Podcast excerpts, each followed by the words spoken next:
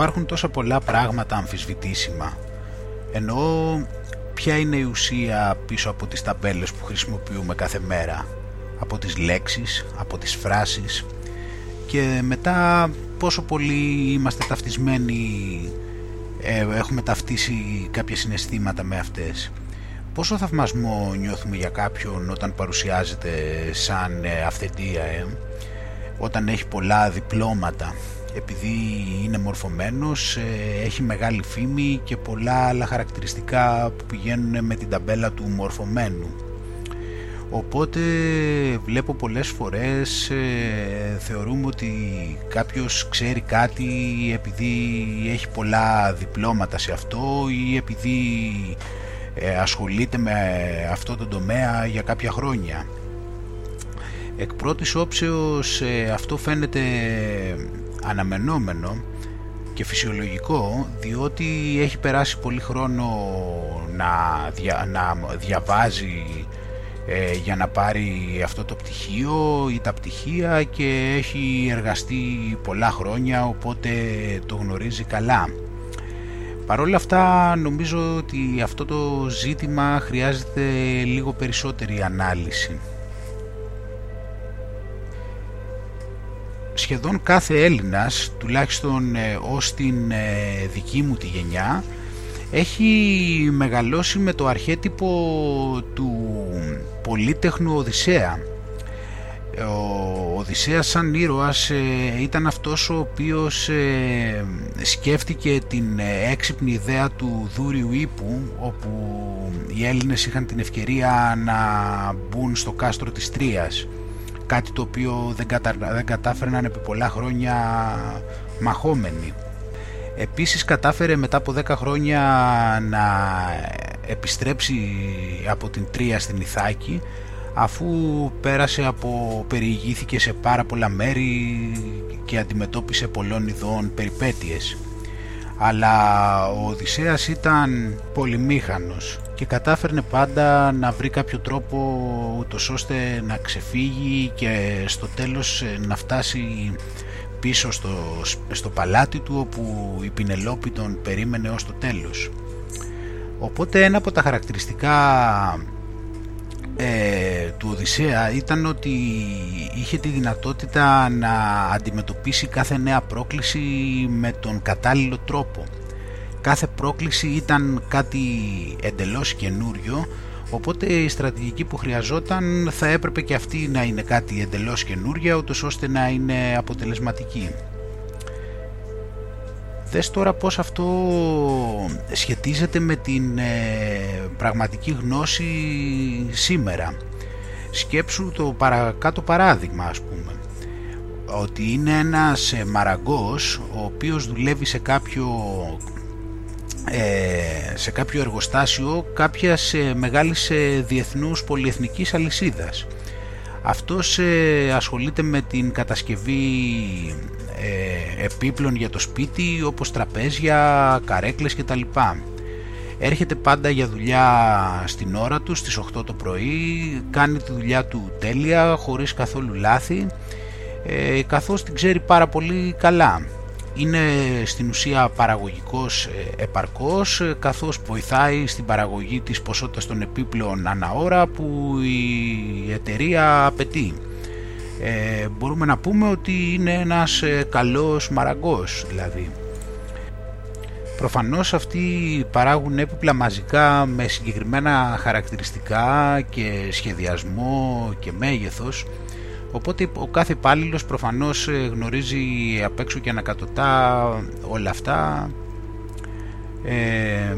Δεν έχει τόσο πολύ σημασία αν τη γνώριζε, τι γνώσεις είχε πάνω στο αντικείμενο πριν ξεκινήσει να κάνει αυτή τη δουλειά, καθώς ασχολούμενος επί 8 ώρες κάθε μέρα για τόσα πολλά χρόνια πάνω σε παρεμφερή ζητήματα ήταν παραπάνω από αρκετά.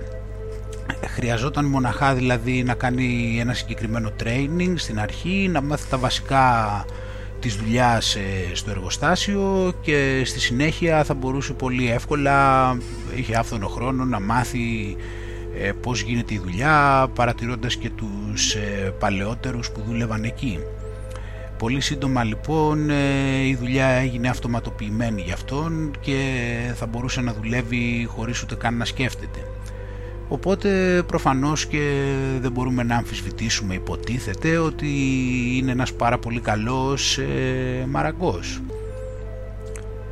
Από την άλλη υπάρχει και ένας μαραγκός που δουλεύει μόνος του και δεν ξεκινάει ποτέ κάθε μέρα να δουλεύει νωρίτερα από τις 9.30 το πρωί, επειδή έχει παρατηρήσει ότι όταν ξεκινάει την ημέρα βιαστικά αυτό επηρεάζει όλη την υπόλοιπη ημέρα του.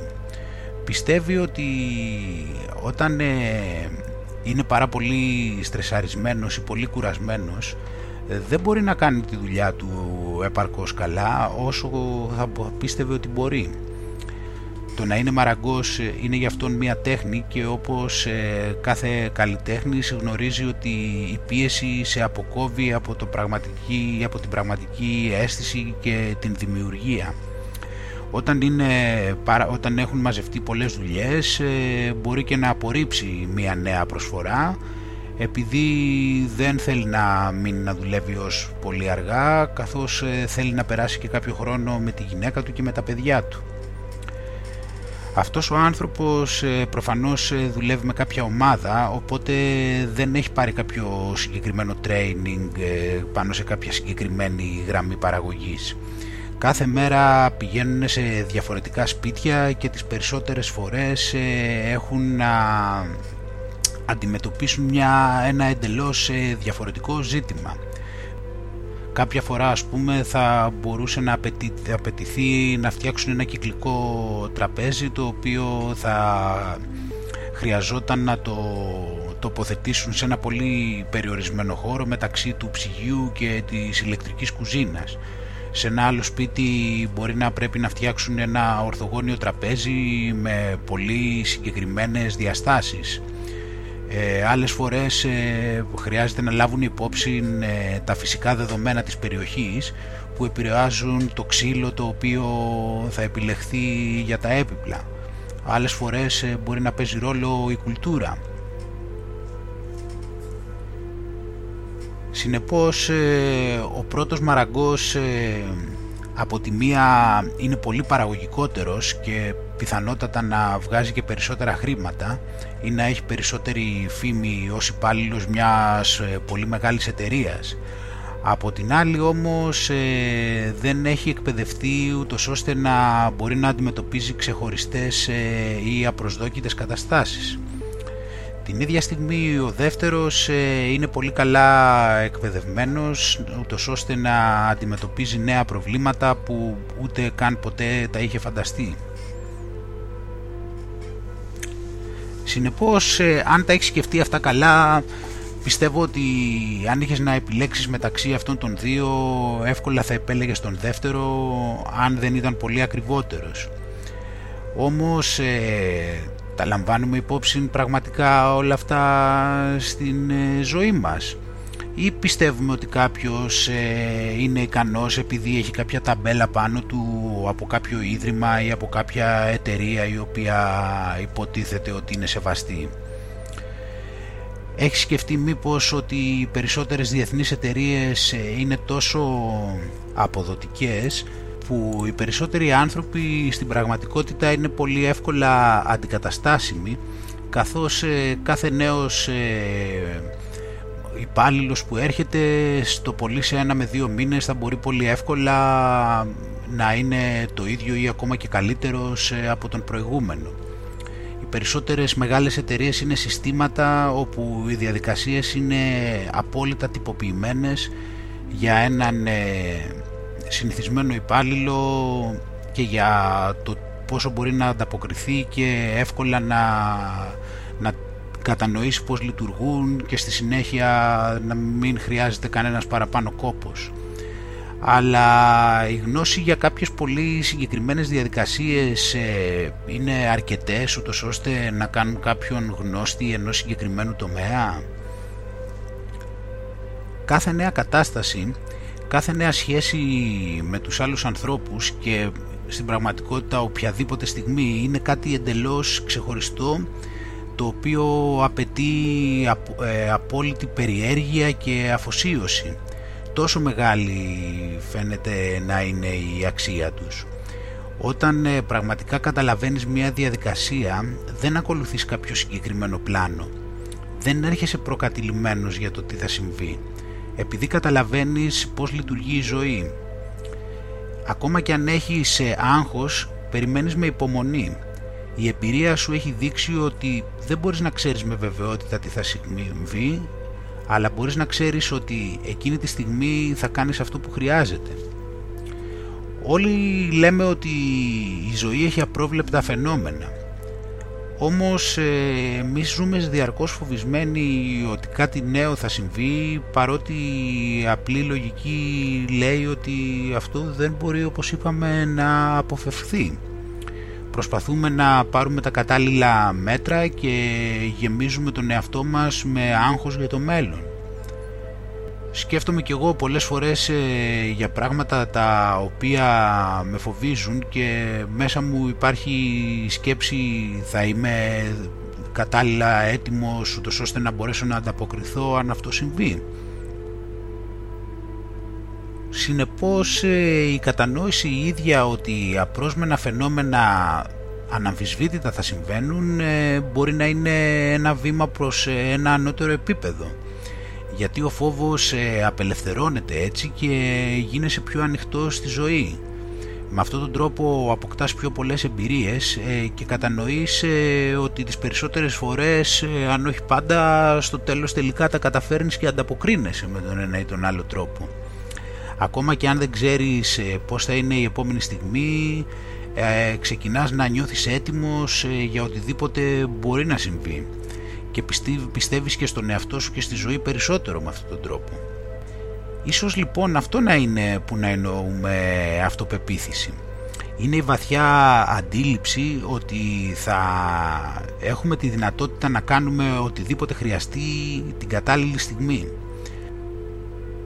Μιας και δεν μπορώ να έχω μια συγκεκριμένη εικόνα για το μέλλον, δημιουργώ μέσα μου ένα συνδυασμό των εμπειριών που έχω και μαζί με την καθοδήγηση της διαίσθησής μου ξέρω ότι θα κάνω αυτό που χρειάζεται όταν έρθει η στιγμή, αν είμαι ήρεμος.